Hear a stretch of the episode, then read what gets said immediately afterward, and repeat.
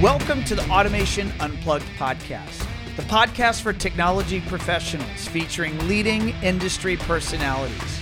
I'm your host, Ron Callis.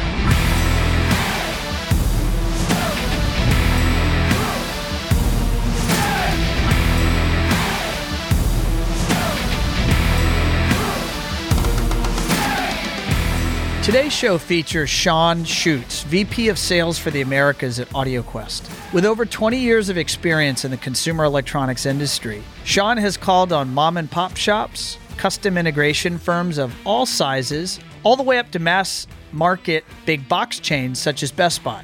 Sean joined AudioQuest in 2012 with the opportunity to live in Taipei for four years, representing their distributors throughout Asia. In 2016, Sean and his family moved back to the States, and he has held multiple positions, including his current role as AudioQuest VP of Sales for the Americas. We live streamed this interview on our One Firefly Facebook page on Wednesday, July 22nd, 2020 at 12:30 p.m. Eastern Time. In this conversation, we discussed Sean's background and how he got into the consumer electronics industry, cultural differences Sean encountered during his four years in Asia, Sean's love for Star Wars and how he was able to do charity work with the Star Wars costuming community, the 501st Legion, while in Taiwan and now throughout the US, and Sean's thoughts on CEDIA 2020 going virtual. I really enjoyed this conversation, and I hope you do as well.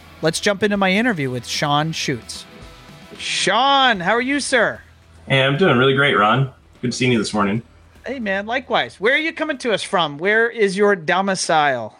The the the, the COVID nineteen domicile or bunker? No, it's yes. uh, so- Southern California. So Rancho Santa Margarita, basically inside Orange County, in uh, lovely Southern California today. So Awesome. Well, I appreciate you taking time out of your busy schedule. Uh, and when I say busy schedule, I know you're taking care of the Americas. Is that North, uh, North, Central, and South America? All of that's your domain for AudioQuest.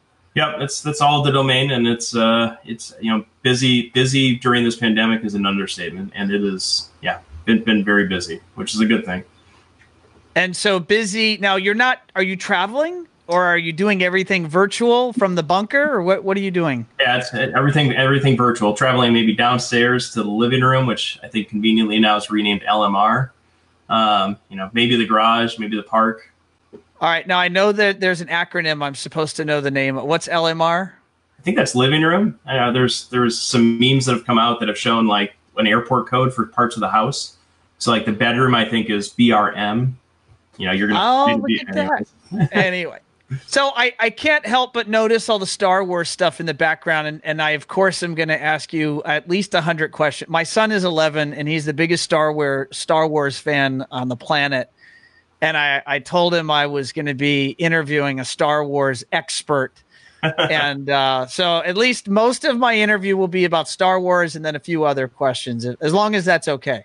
Yeah, that's fine by me. I think some people during this have been probably watching a little bit of The Mandalorian and other things, so you know we could We'll, we'll, take a relief from normal life and talk about Star Wars. That's fine. I love, and I just uh, yes, I, I, I just was watching this the Mandalorian uh, behind the scenes stuff uh, this weekend, and so I I definitely want to go down that path with you. But before I do that, uh, for those that are watching or listening, and uh, they may not know you, and they may not, I know that might be very few and far between that don't know you uh, and or know Audio Quest. But uh, do you mind taking us through your background? Kind of what's your origin story? How did you land in this VP of sales role? Yeah, or origin story as we're talking about superheroes and exactly. I figured it was appropriate. uh, which is funny because we just rewatched Spider Verse again for for Spider Man. Speaking of origin, such stories. an excellent, excellent cartoon movie. Oh, it's it. Yes, it is, and that's probably another another deep and, and a killer soundtrack. And uh, I it won the it won the Oscar, didn't it? Yeah, it did. And and number two, you know, I believe is slated for next year right now. It's for for animation. So yeah, so into the Spider Verse two, I believe is twenty twenty one or twenty twenty two. Same same creative team behind the first same, one. Same formatting, same creative team, and everything. Which okay, yeah, me me and the boys are are excited about that. So and like like you, so I have two littler Star Wars fans. So you know, uh, two two boys, six and four. Oldest is named Sky, the youngest is named Solomon, or we call him Solo for short. I'll let the audience connect the dots on where their names came from. Wow, uh, that's awesome. Yeah, so, so Solo is either going to be a smuggler or he's going to be a very wise king someday. So I guess it's it's it's 50-50. um, but yeah, you, you know, you asked about my origin story or kind of the background a bit, and you know, it's it's it's very interesting to, to tie years to it now because you know probably been in the industry over 20 years now um, which is still crazy to say that kind of number but i i started in this kind of an accident where went to school for mechanical engineering was kind of bored doing engineering dropped out you know was doing some odd jobs at like say 19 and then i basically wanted to go play playstation. And i was like oh where should i go? I, was like i'll go to best buy. And i go there for a week. And while i was looking for work i'm like yeah maybe this is kind of a cool place to work. This was back in 99. And I was like, you know, I applied for a job. And then next thing I know, 13 years later, um, you know, basically worked for Best Buy on all forms of retail. Um, I worked in, I think I counted six different states. As far north as Alaska, I worked up there for a year.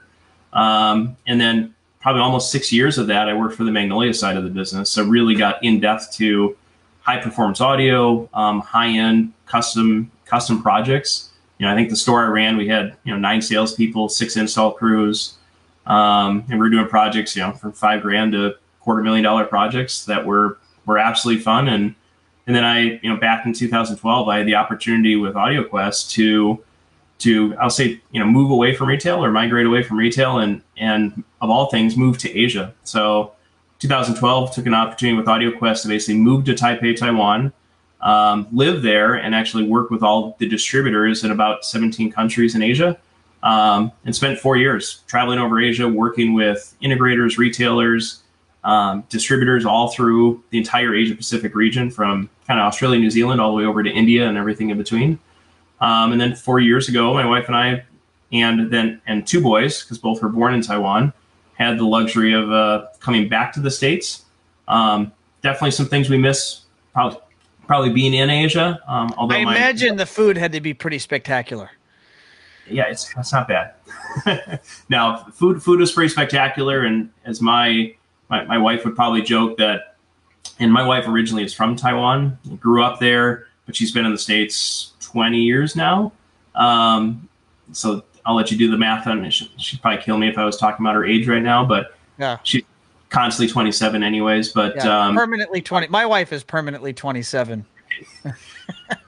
but she you know missed the food and but my wife when we moved back she's like oh man she's like we, we have trader joe's again so we can we can still go back there and, and get our daily fix of of tj so to speak so um, but yeah moved back four years ago was a regional for audioquest actually at the time in the midwest um, working a lot of dealers and distributors um, from basically uh, nebraska all the way up through minnesota wisconsin et cetera and and then um, almost, uh, actually, it's going to be three years ago, October, took over as VP of Sales for the Americas.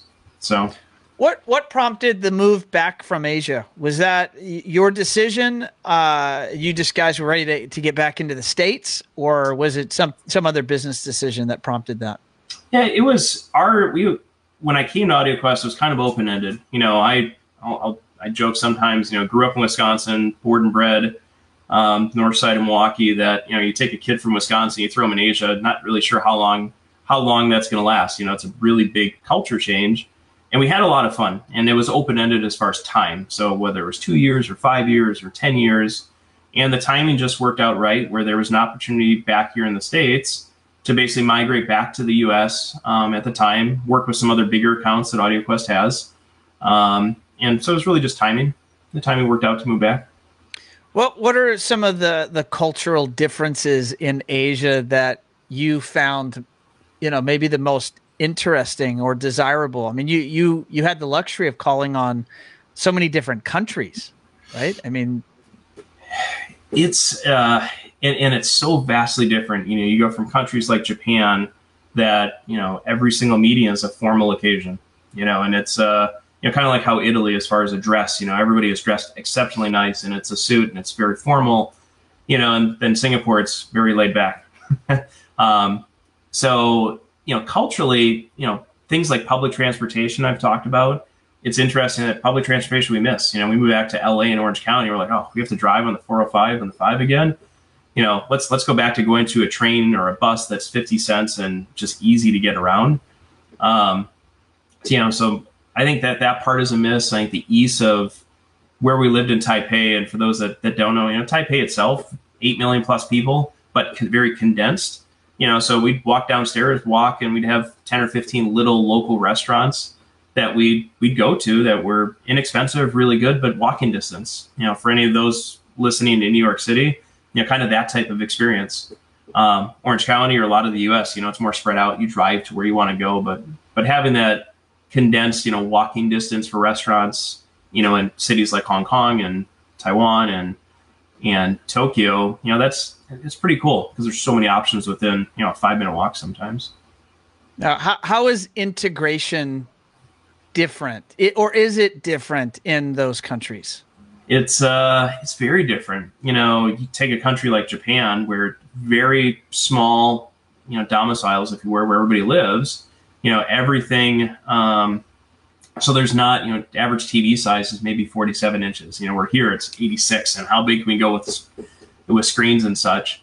You know, so in-wall speaker business, for example, for for a category, you know, that's that's not that popular because they can't really put it into that big of business. Um, you know, construction in Taiwan, we were trying to figure out how to get some cool audio in our, our place. We lived in Taiwan, and it is all brick and mortar cinder block construction, um, which you're not you're not running wires with that. It's it's exterior or they're literally chiseling out chiseling out a channel in the cinder block to try to lay in a conduit to run wires. So building construction is different. Um, yeah, I think the one thing that's not different is is as I traveled through each country, it was really open. It was really um, eye opening of as different as cultural things were and construction and things. You know, people's people are really the same. You know, and when I say that, I mean the you know, I, I, remember being in India, for example, with our distributor, and we had it was really awesome custom dealers. Um, and custom, as we know it, the CEDIA type integration, it's huge in India. Um, I remember being there, and we're talking about selling performance and how you convey value to customers. And the one, um, I remember hearing an objection from a sales guy, and he was like, "No, just but in India, people won't spend the money." And I rewound to when I moved to Alaska with Best Buy, and I moved to Alaska at the time. This is back in like 04. I moved up there, and the store was underperforming, and and the exact words came out of the salespeople there. They were like, "You know what? People in Alaska won't buy this. You know, it doesn't matter what it is, but they're like, but they won't buy this." And it was funny talking to this guy in India 10 years later, and re- reliving my story from Alaska, where it's not about the customers, but it's about the perception. And it's how about we build value in what they're buying. And yes, there's different cultural objections and things like that to work through, but ultimately, people are people. And if they don't see value in a product or service or good, they're not going to buy it.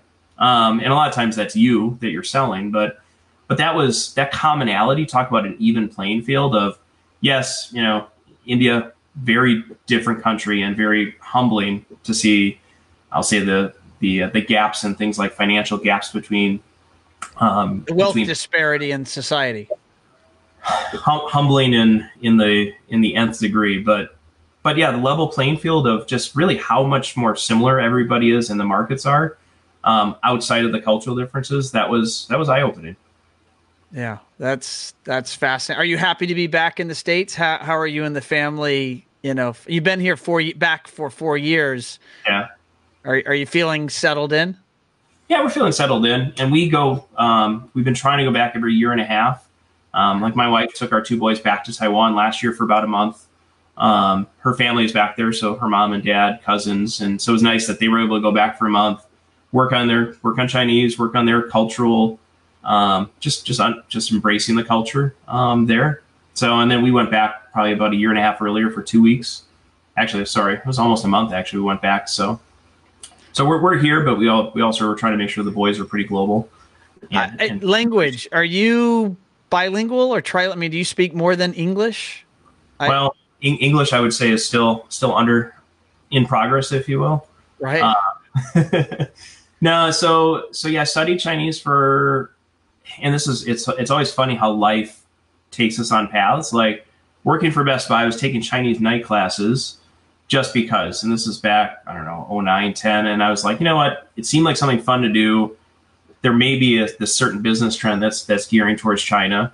And so I was like, I'll take night class, and I took night classes for two years, and and then fast forward a couple years later, taking the opportunity to move to Taiwan and work in Taiwan and Hong Kong and stuff. So I don't know if I would say bilingual, and it's it's like anything, I've got to practice it. So Chinese is okay. Um, you know, my listening is is better. Um, if I spend a week in Taiwan, it gets much better because I get re-immersed back into it. Um, Spanish, I would say, is so-so. It's kind of it's kind of English, Chinese, and then Spanish. All right, so I, am going to uh, ask you to say something uh, about automation unplugged or one Firefly in Chinese. Oh. Can, I, I, can, can I put uh, you on the spot? Can you? Does anything come top of mind that our our our Chinese speaking listeners would would know what you're saying?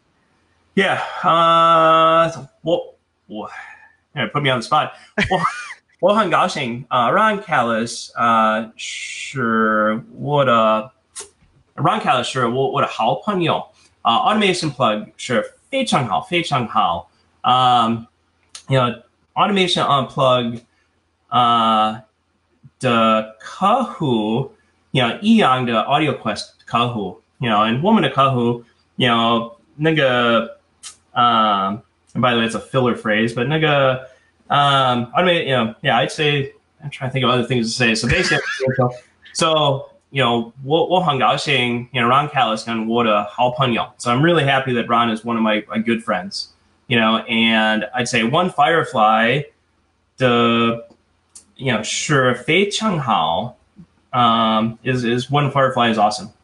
So that's there you that's go. That's amazing. My All right, that's so when we start dubbing the show into Chinese, that's going to be my new. Some version of that's going to be in my intro or outro. Yeah, so that, just so you know, Chinese is interesting because it's very. So how we speak of you know Ron, you're you know Ron, you're my good friend. The Chinese, the way that the Chinese words go. Um, look at Josh dropping in Chinese. Um, the the way that the Chinese language goes it goes reverse. You know, so a lot of times it's instead of I'm going to the store, it's you know the store I'm going to. So you know, on the fly, try and translate in your head. It's it takes a minute or two. No, that's that's all. And just so you're just so we're clear, you are seeing comments on your side. I'm seeing yeah. So Josh Willits, uh, I'm seeing him drop in some Chinese characters, and I do not read characters. So thanks, John. Oh, uh, you know what? I just clicked over uh, this is clear, as in most cases, when customers call you guys, integrators, and you say, This isn't working and it's user error. This was user error. So I'm glad you told me you were seeing that because I had to click something in my software. And now I see everyone's comments. So that's that's fantastic. Thank you guys for there you go. I'll put I'll put on screen whatever Josh is saying. I hope it's polite, Josh, because uh, if not, the world is seeing it here. Yeah, and Josh, uh, I'll just say I'll be, I'll say back to Jiayou, um, just Jiayou in business, and and Jiayou, it, it's funny. It literally translates to add oil. Like you can go Jiayou to your car, um, but they use it in especially sports um, or like baseball. You know, somebody's baseball is really huge in Taiwan and Japan, but in Taiwan, you know, first of all, if you've never experienced a baseball game in Asia, it is uh, it, it's insane so go to a baseball game here. Speaking about speaking about sports and baseball coming up this week, you know it's it's very everybody's sitting down. Maybe there's some chance to get toward the end of the game. The uh, World Baseball Classic was in Taiwan when I was living there, and we went to go see Taiwan versus South Korea. The entire game, all nine innings, everybody stands, and every single batter that's at bat, everybody is chanting. They're you know beating drumsticks together.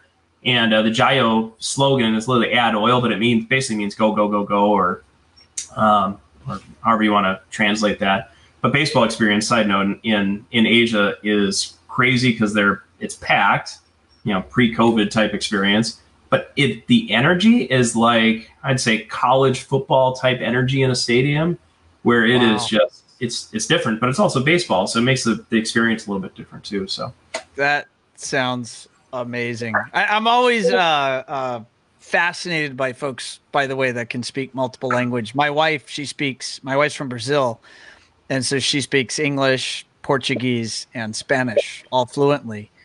Read, write, and can speak it. And I just, I'm just so fascinated how someone can do that. So, and I don't know. I think Asian languages strike me as harder because they're not Latin based, and yeah. so it's really a totally different way of thinking and and and speaking. So, good job, congratulations. Yeah. How, how's your Portuguese, Ron?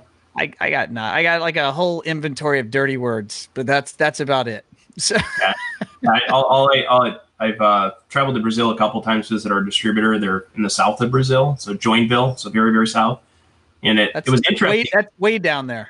Yeah, it's way. I, I, think you know before the show we were talking that it's a flight from Houston to Sao Paulo, Sao Paulo to Curitiba, and then Curitiba was a two-hour drive down to Joinville. Um, but it was interesting going down there. Um, I mean, awesome group of, of folks down there.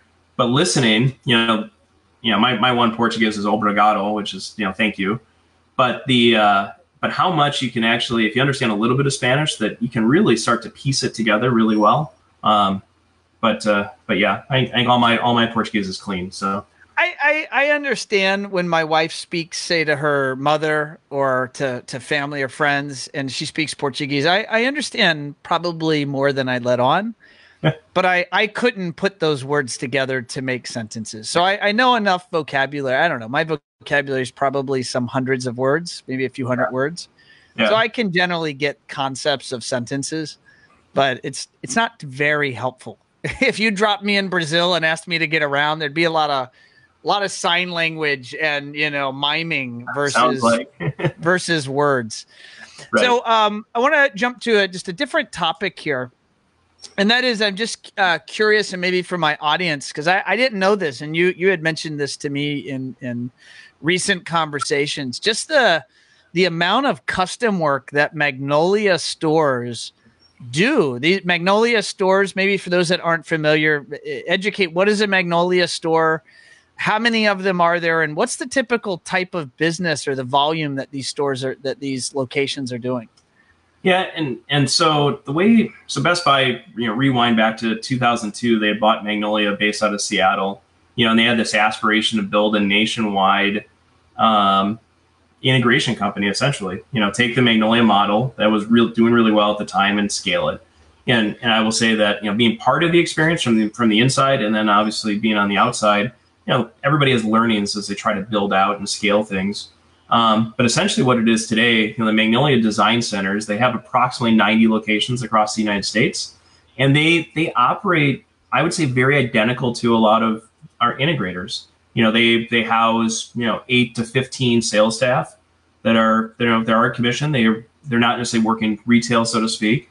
A lot of them, as a matter of fact, a good percentage of them rely on referral business, just like a lot of our integrators.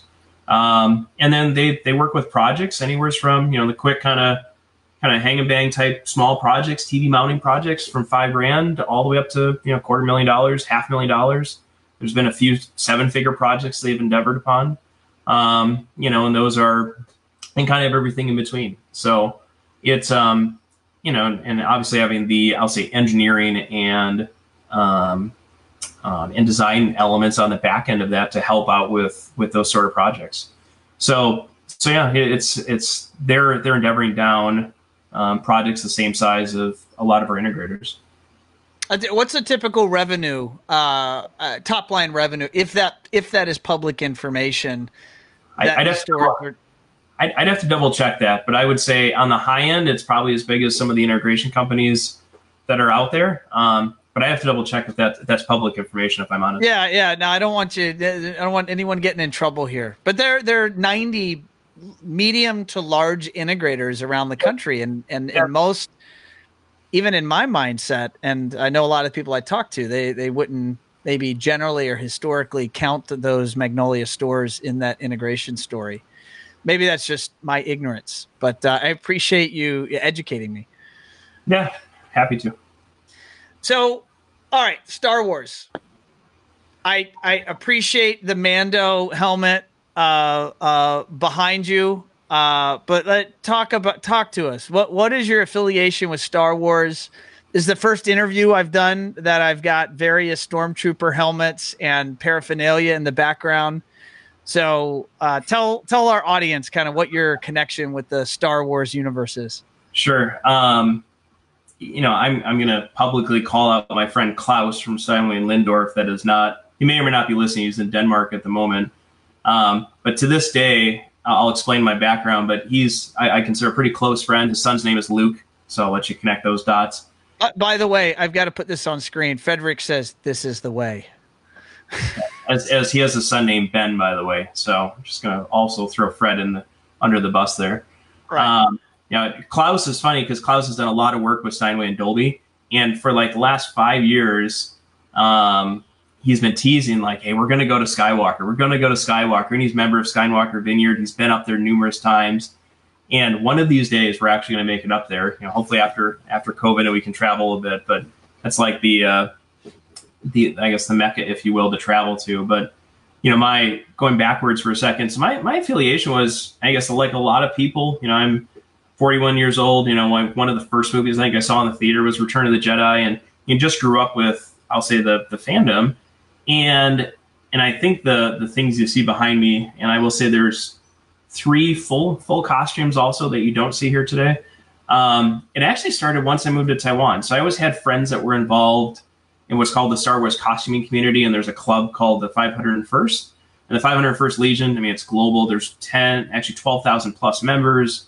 In 2019, they raised over a million dollars for different charities, whether it's Alzheimer's or, um, and I'm, I'm escaping of other ones. Um, there's multiple different charities they work with to raise money through basic costuming. It's all volunteer. So what happened was I had friends that were involved, and I said, I'm never going to get costumes or, or, helmets to convert in. I said, that's too nerdy. Um, and then fast forward to me living in uh, uh, Taiwan, I was like, man, I, would like to meet some more people and have some more friends that, you know, outside of just work stuff. And the local group there was like 30 people, and they get together and they they dress up as stormtroopers and other Star Wars characters, and they do charity events in Taiwan. And finally, I was talking to my wife. I'm like, I think I'm going to cross the threshold. I think I think I'm going to get a full stormtrooper costume and and do this. And uh, and that was back actually six years ago, and it was a blast. Actually, the first time I, I dressed up was actually Disney put on a big promotion in Disney Hong Kong where they flew in a hundred of us from 13 different countries um, they, we had to pay for our airfare, but they put us up in a hotel for a night, and it was a, a, parade they did for all the everybody in Hong Kong that day. And it was the first time meeting all these people. I was super nervous. It was the first time like dressing up as a stormtrooper, and I see all these other people and intimidated. But I think the one cool thing is it was kind of like our industry when we do get together face to face and break bread. Is even though it's 13 countries and people I'd never met before, within five minutes it was it was instant family.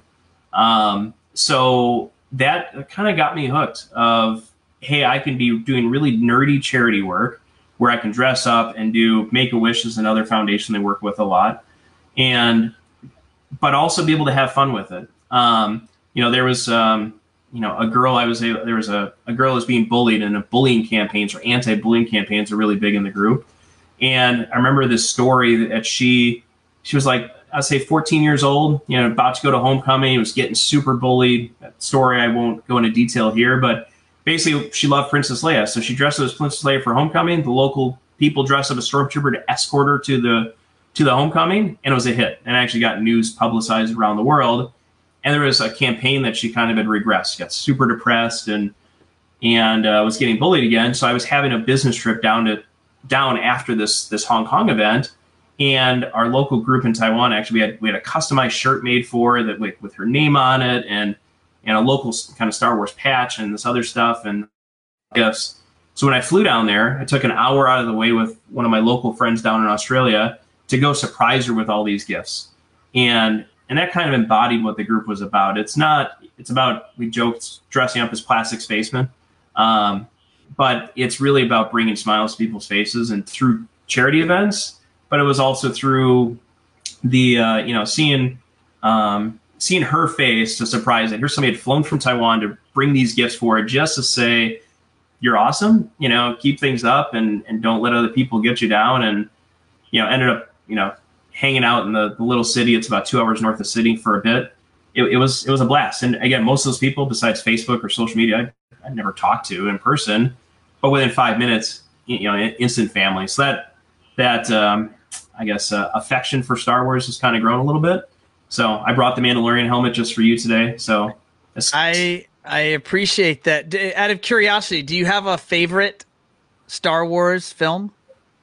I actually my my favorite, and and anybody that knows me that's listening has probably gotten this is I my favorite is actually the animated series, um, the Clone Wars. So yeah, so Clone Wars. They're so, so good. They, my my son and I consumed the whole thing over the last six months. it was it, it's an amazing TV show. Yeah, it's uh, so Dave Filoni, who's the kind of the brainchild behind that who, by the way, you know, he also wrote the Avatar Last Airbender series. So he came from that. But he was really the last person to be an understudy to George and really just absorbed everything. So the Clone Wars, forget Star Wars, forget it's animated, the storytelling was so good and so in depth. Yeah. So and, rich, so textured. The characters are so well developed. Yeah.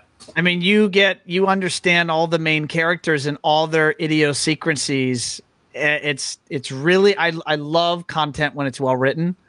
Yeah. And character Agreed. development is really built out versus uh, replacing that with action or or noise. Yep. And so yeah, that's why even though it was I don't know if it was a children's series or not, my child my son did find it and start consuming it, but I I, I wouldn't let him watch an episode without me. yeah, we and I've I think my boys, well, especially my six year old, he's been going through a lot of them.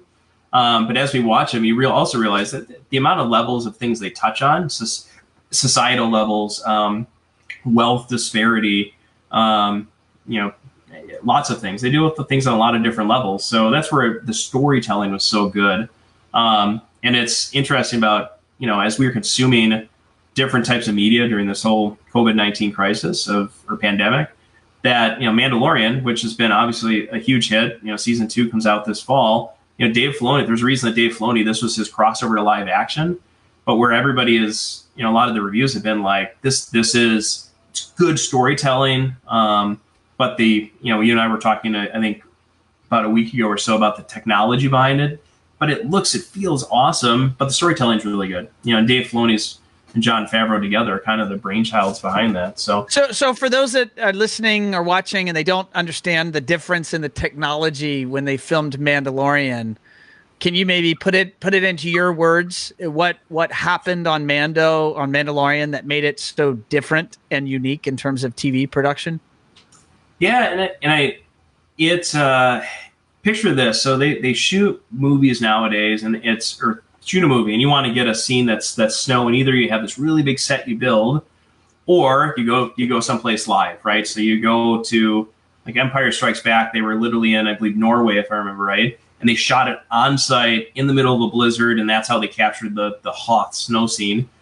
And uh but with, with mandalorian and you can catch this on disney plus they show that most of what you're seeing while it's actual props and the set is there all you're seeing the background the sky that is all digital screens that are in real time changing. You know, the light is changing to reflect shadows and reflections, all real time. So it's a digital set with full digital screens that they were able to to shoot on, basically not have to go on site for anything. So they have the set and then the adapt adoption of kind of a 180 degree bubble, if you will, that they're they're inside.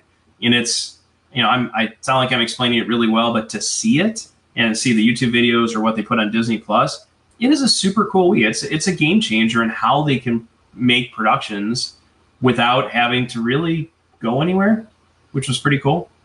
Yeah, the Jon Favreau is the what the executive producer and or the creator of the show. Yeah, and you know he's been doing what I, I think he was doing all the Marvel stuff, you know the Iron Man stuff, and and most recently, and then he did uh, uh, the Lion King and then he did before that he did the Jungle Book, and he and Jon Favreau was really pushing the boundaries with new technologies that would enhance the the lifelike um, action on screen, but meanwhile trying to leverage technology. And then you know my son and I we play a lot of Fortnite, and uh, you know the I play on my phone, my son plays on his PlayStation, and right. uh, it's kind of kind of our thing and he and I have been totally geeking out about the the the parent uh, the company called Epic is really one of the innovators as it relates to the latest uh, technology and game engine design. Right. And it was actually a game engine that mm-hmm. they used on Mandalorian. So the all the screens are basically you're immersed in a game virtual environment that's being projected onto the ceiling and the walls and true parallax. So as the camera's changing position, it's as if the virtual environment it, it's not as if the virtual environment on all the walls and ceiling are changing. So all the light reflections on Mando's helmet are real. They're not CG. They're not post production. Right. And that it was such. I mean, just the tech, as if the show and the scripting wasn't already amazing. The technology, I, I, you know, it's pretty, pretty darn cool. Hard to not geek out. Yeah, and and actually, you know, a last interesting point. I was watching something actually yesterday, the day before. So Clone Wars finished up, and there's this massive, I'll say, duel that goes between uh, one of the characters, Ahsoka, and, and Darth Maul. And typically, animation they animate, but this one they actually they actually mocapped or motion captured it with Ray Park, who Ray obviously was the original Darth Maul, and then and I'd have to look up her name, but she's another martial artist, a stunt stunt woman. That she was the other mocap kind of counterpart to to Ray. And what was interesting, I didn't realize this. So first of all, you watch it, and you're like, this is an animation. Like this looks like it, it's too fluid. It feels too, it feels too real to how they're interacting and fighting. But what was interesting um, when they shot it is there was a rig that they were able to watch real time with motion capture. But what Filoni saw is he saw the animation. So while they were fighting, going through the motion capture, he was seeing obviously raw, but he was seeing the raw animation of how this would look before it goes to to post. So he was able to really coach it on the animation side live as he was mocapping it. And that's another one where animation, I think, is taking a whole different level that they can mocap animation where it's much more realistic like that, or just much more, you get much more emotionally involved when it doesn't feel like it's just drawn. That, that, you know, again, there's a lot of groundbreaking technologies of how we're consuming entertainment that are, are, are, you know, we're at the forefront of it right now. I'm, I'm a big fan of uh, fantasy and sci-fi in my my TV shows and movies, and this new era really of incorporating technology into movie making. And,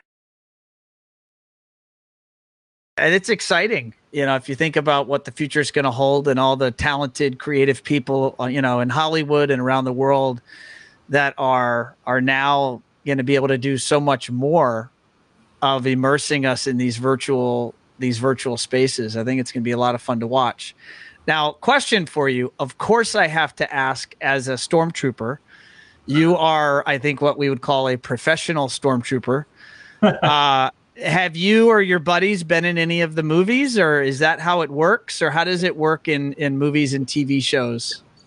Yeah, so so I I regretfully will say no, I have not. Um, but so there's always um, there's casting events that happen where you know I think uh, Force Awakens came out. There was a Honda commercial with stormtroopers in it, um, and they they'll do what they call high profile casting through Lucasfilms, and they put it out to the group, and then people can you know submit for them. Um, and uh, I guess Mandalorian about a year ago. I remember well, it was December about a year ago, so a year and a half ago. It came out. There was a casting call in LA.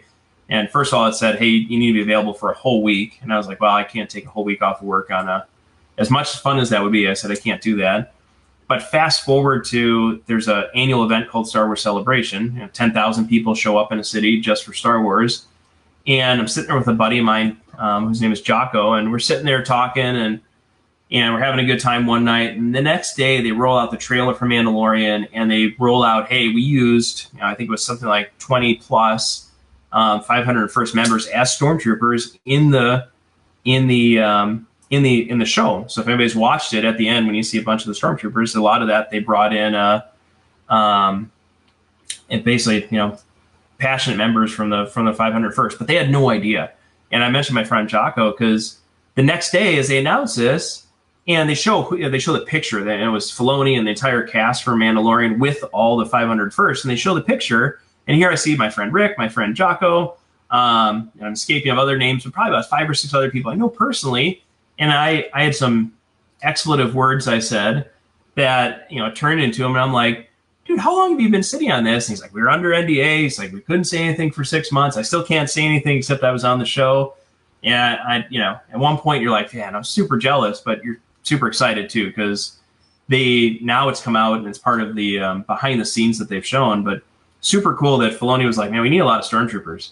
I know some guys. And he put out the call, and you know, here 30, 40 people show up, and they're extras. You know, they're and actually, I guess Disney actually recently added them to IMDb. So everybody that was on the show now has an affiliation or a credit for being on the show through IMDb, which was kind of a cool move by Disney um, to be able to do that for them. So, so yeah, I, I personally you you can share. I per- personally know people that have been stormtroopers since I watched from afar. This is the second uh, Star Wars affiliation I I uh, I've had on the show. A couple of sh- uh, I got to think of how many shows ago I had Alex on from Audio Control, and Alex, uh, I want to say he was in the the First Hope, the original Star Wars. He was a child alien in the uh, the bar scene. Did you know that? I and I I talked to Alex, you know, on a pretty regular basis, and we've never we've never. You got to you got to talk Star Wars with him, man. It, it it it the news broke here on Automation Unplugged that he had been in the original Star Wars. Oh, that's no, no news to me. So obviously, uh, Alex, I owe you a call to uh, to talk about that. That's that's funny, and I got a we got a few comments here. Let me let me put uh, uh, Allison. She goes, "Awesome! I need to watch. You need to watch Star Wars." All right, Allison, you're scaring me.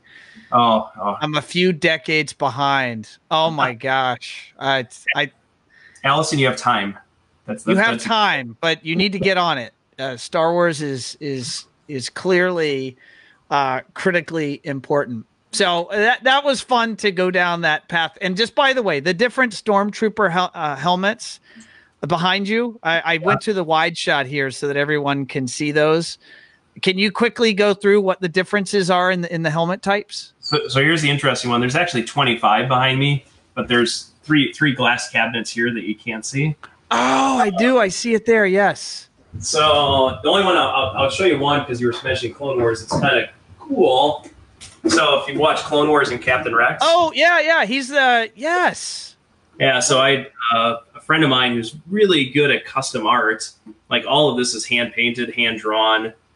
This know, is Rex's hat, right?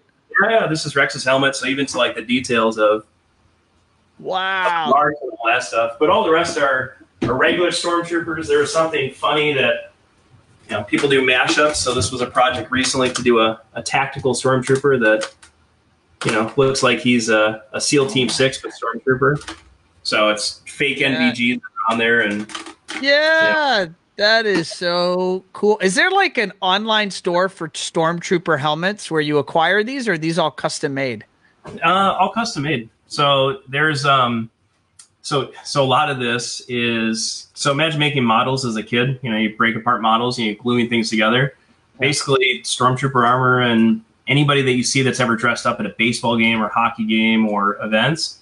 You know, it's first of all they, they build it on their own, so it comes as like a kit, but it's all loose. So it's Velcro and glue and snaps and duct tape. Well, sometimes duct tape um, that are all kind of put to piece it together.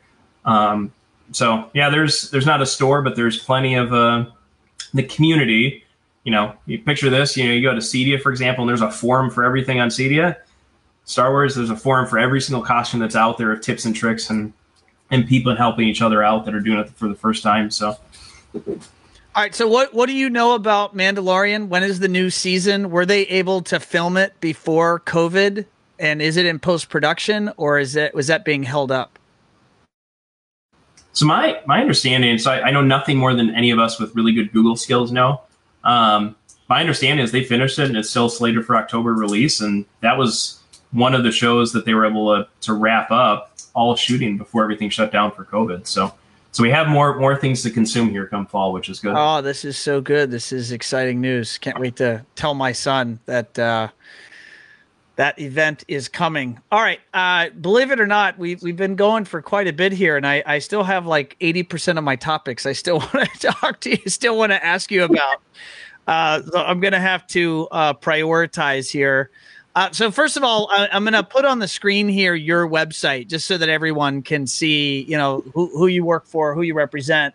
Um, sure. What, what is, uh, and I, I normally would have done this at the beginning, but I forgot.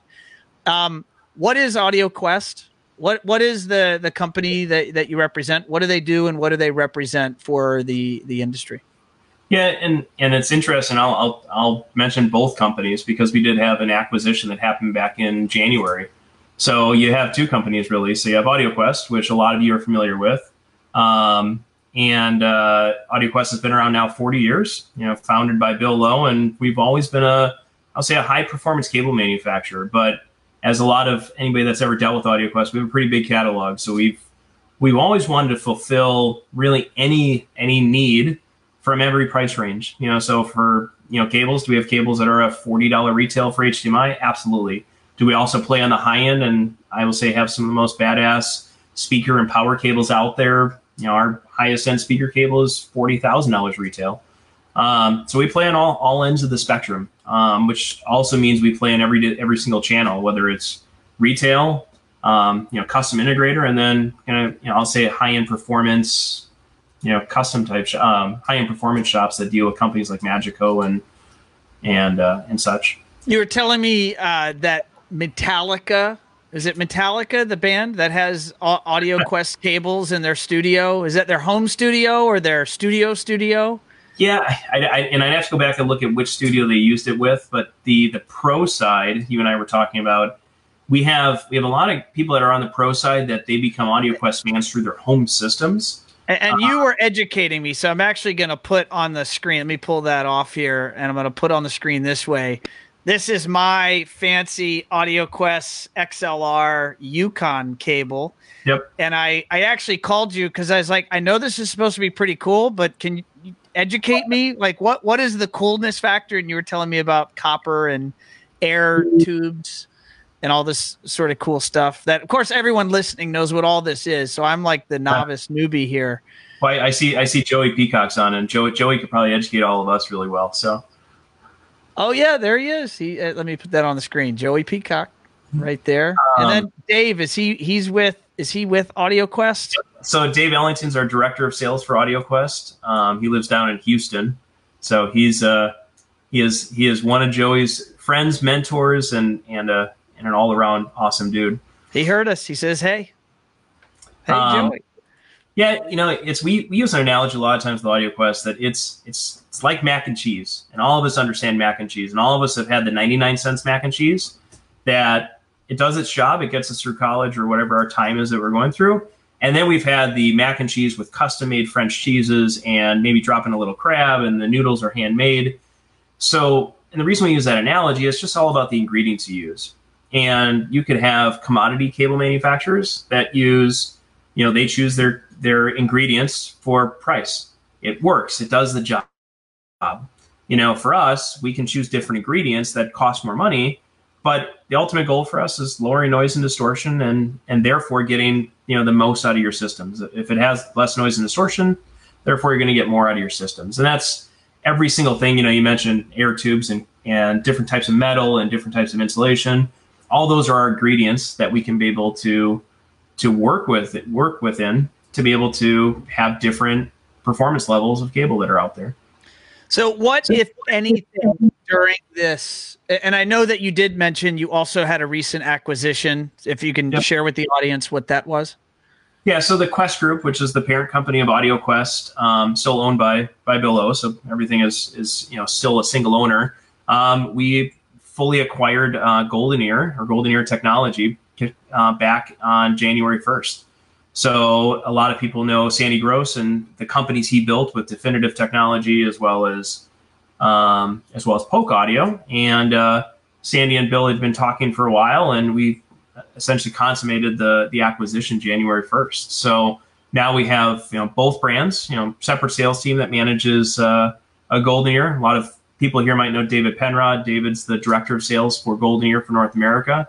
Um, so that acquisition has been like a lot of acquisitions, it's always fun to kind of go through that and learn the dealers and the intricacies. But um, but yeah, that's that's been a fun kind of addition, you know, um, as a brand and uh, and speakers that we have to complement AudioQuest out there. So inside inside of the AudioQuest lineup, have you noticed any changes in habits or patterns from either your integrator customers or the consumers out there? Are you sold exclusively through retailers and integrators, or is there a direct sale component to your stuff? So we so we are so we don't sell direct to consumer. Um, we have a I'll back up for a second. So we don't go through distribution. So we're direct for all retailers, all integrators. Um, you know, there is a a handful of our products that are on, say, Control4 Portal, the Savant Store. Um, so we put a, a, handful of those on to make it available for their dealer bases. Um, but aside from that, it's it is all direct. Um, I think the trends have been interesting. You know, one trend I will say every single dealer we talk to right now, um, every integrator we talk to is busy. Um, so that that part has been, you know, outside of you know, I've, I've t- had a conversation where everybody's kind of gone through the cyclical wave of April was kind of the holy, I'll say holy cow, holy cow moment. Um, you know, May was like, okay, PPP's done, we got our funding, and then it's like, let's get back to doing business. And and and we were we were I think lucky on a supply chain side that we supply chain's pretty good, inventory is pretty good on the cabling side of things. Um, actually, both brands' inventories are pretty good. Um, but once business started ramping up, dealers are like, hey, we're booked six weeks out, we're booked eight weeks out. Um, you know, I'm I'm one on a business trend, by the way, that I'm still I still question sustainability a little bit. But while we got it, um, and while we have it, and while consumers are staying at home, and all the content we were just talking about with Star Wars and Mandalorian, and people are enjoying it at home and investing in their systems, that the business trend has been really encouraging. Um, on a consumer trend, I, I think it's you know one topic you know we were discussing pre-show was you know behaviors that e-commerce and I think the rapid changing environment of how consumers are engaging, that we've seen a big change. Um, and even how we we are engaging to our dealers, um, you know, that part has changed. Um, so on a product side of things, you know, we're we're a little lucky on the cable side at least that we, you know, where the panel manufacturers go, where AVRs go, where the other manufacturers go with with their technology, we're we're kind of the tail to a bigger dog where we we we'll, we'll follow them. Um, so that we haven't seen a big change in, but but behaviors and where people are shopping and how they're engaging for us to dealers or dealers to their customers, I think there's been a huge shift there and a huge change there. Are dealers uh, and what you know, dealers or slash integrators, retailers, are they allowed to sell your stuff, your cables and devices uh, from their websites? I mean, is that allowed in the ecosystem? Yep yeah, so absolutely, and, and we rely on them for that. So we have, you know, we have a handful of dealers that sell through, you know, marketplaces like Amazon.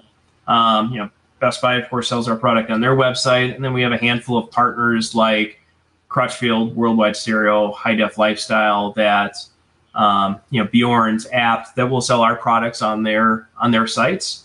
Um, but the product's a UPP product, so the nice part is no matter where you're going, you know, you're seeing a Cinnamon HDMI cable for the same price, no matter where you're going. And uh, and in today's you know e-commerce driven world, you know that's that's pretty strong because last thing you want is is price disparity or or losing your pricing on a on the e-commerce platforms. Got it. Makes sense. Uh, a couple more quick topics here before before I I, I let you jump if you allow. Uh, and that is uh, Cedia. There's, there's, yeah, as we all know, this is not news. Cedia is not going to happen in person this yep. year. It is going to happen virtually. I know I just had uh, the one Firefly presentation from the Cedia crew just last week, yep. maybe a week or two ago. Uh, I'm just curious uh, what your read on that is. Maybe uh, what sort of buzz that is happening inside of your organization and with folks that you've talked to. Do they are they going to participate? If so, do you think dealers are going to participate? I mean, I think we're all kind of trying yeah. to figure this out. I, I think it's it's a great question, and you know we're we're definitely looking at all the options. But if I I look at how we've adapted through this through this pandemic, and we were we're a very personal company. You know, you know a lot of our dealers and salespeople work with us. You know, we're we're always in the field. We're always very hands on. So to not do that was kind of like, man, how do we adapt? And we've adapted to a lot of webinars and a lot of engagement through Zoom or video, uh, video conferencing and such through this. So, so when you look at the CEDIA virtual, it's it's a tough call. Um, you know, and we'll we'll make a final decision because I think a deadline I think is this week for it. Um, and the tough call is: do you invest money? Which, let's face it, that yes, business is very good, but a couple months it was really tough.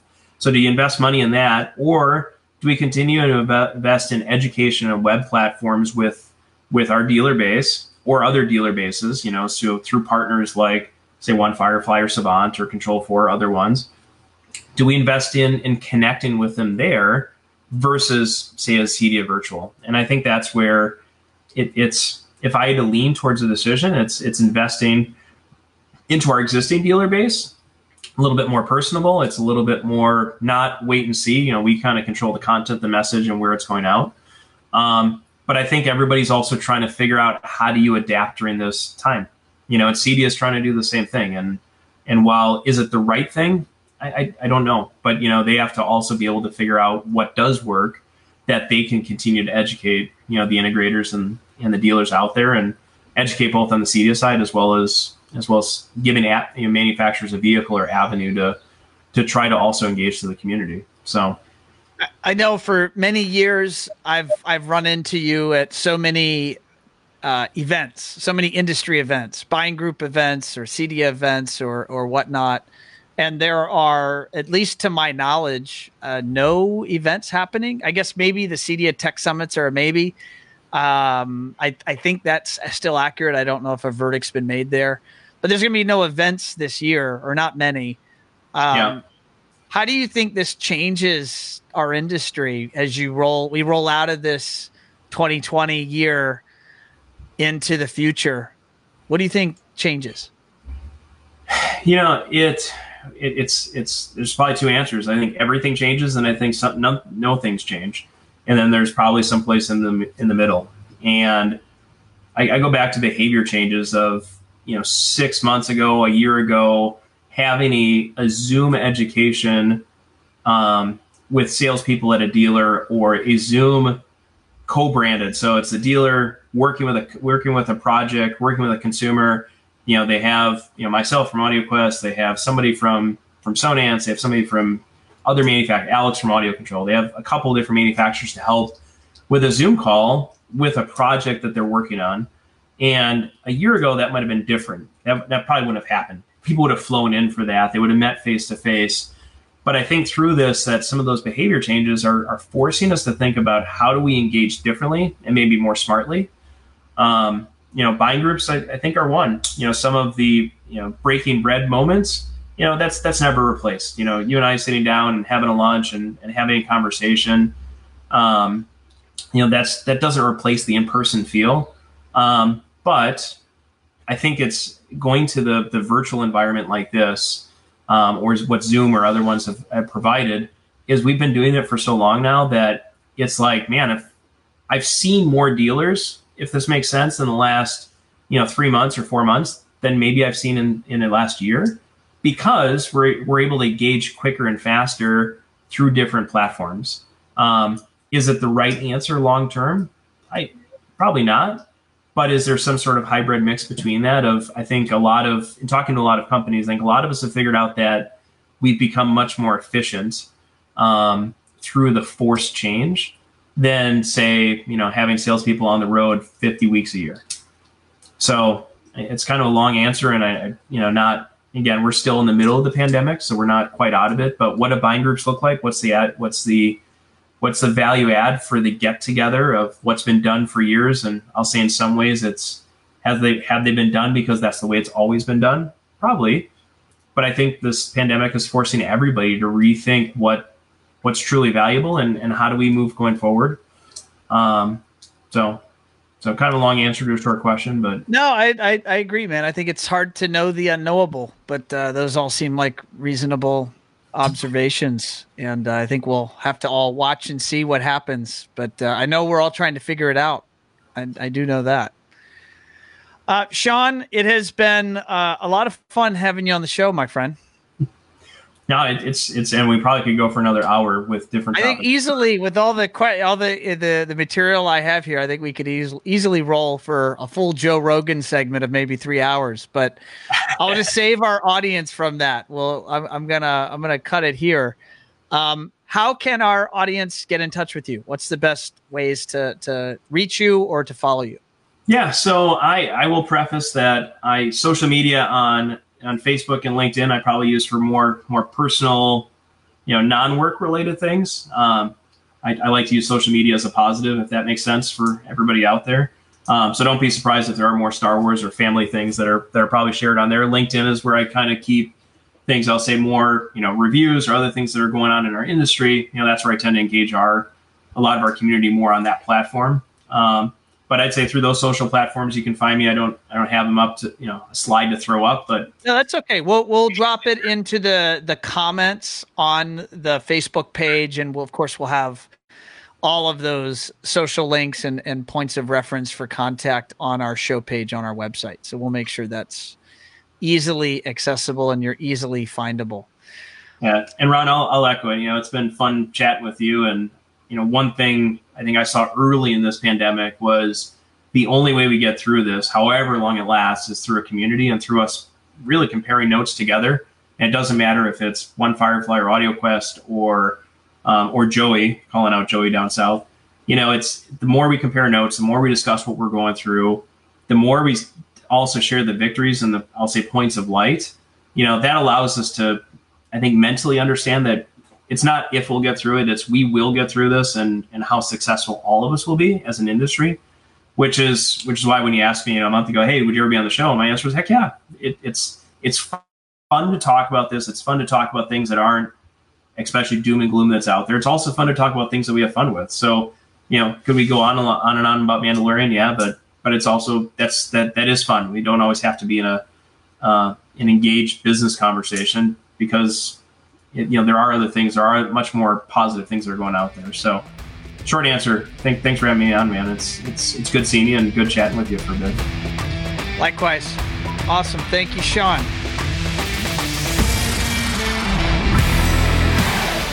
Thanks for tuning in to another episode of Automation Unplugged. For a full transcript of this show and all previous shows, head over to our website at onefirefly.com forward slash AU there you'll find links to all transcripts, show notes, Facebook Live recordings, and resources mentioned during the show.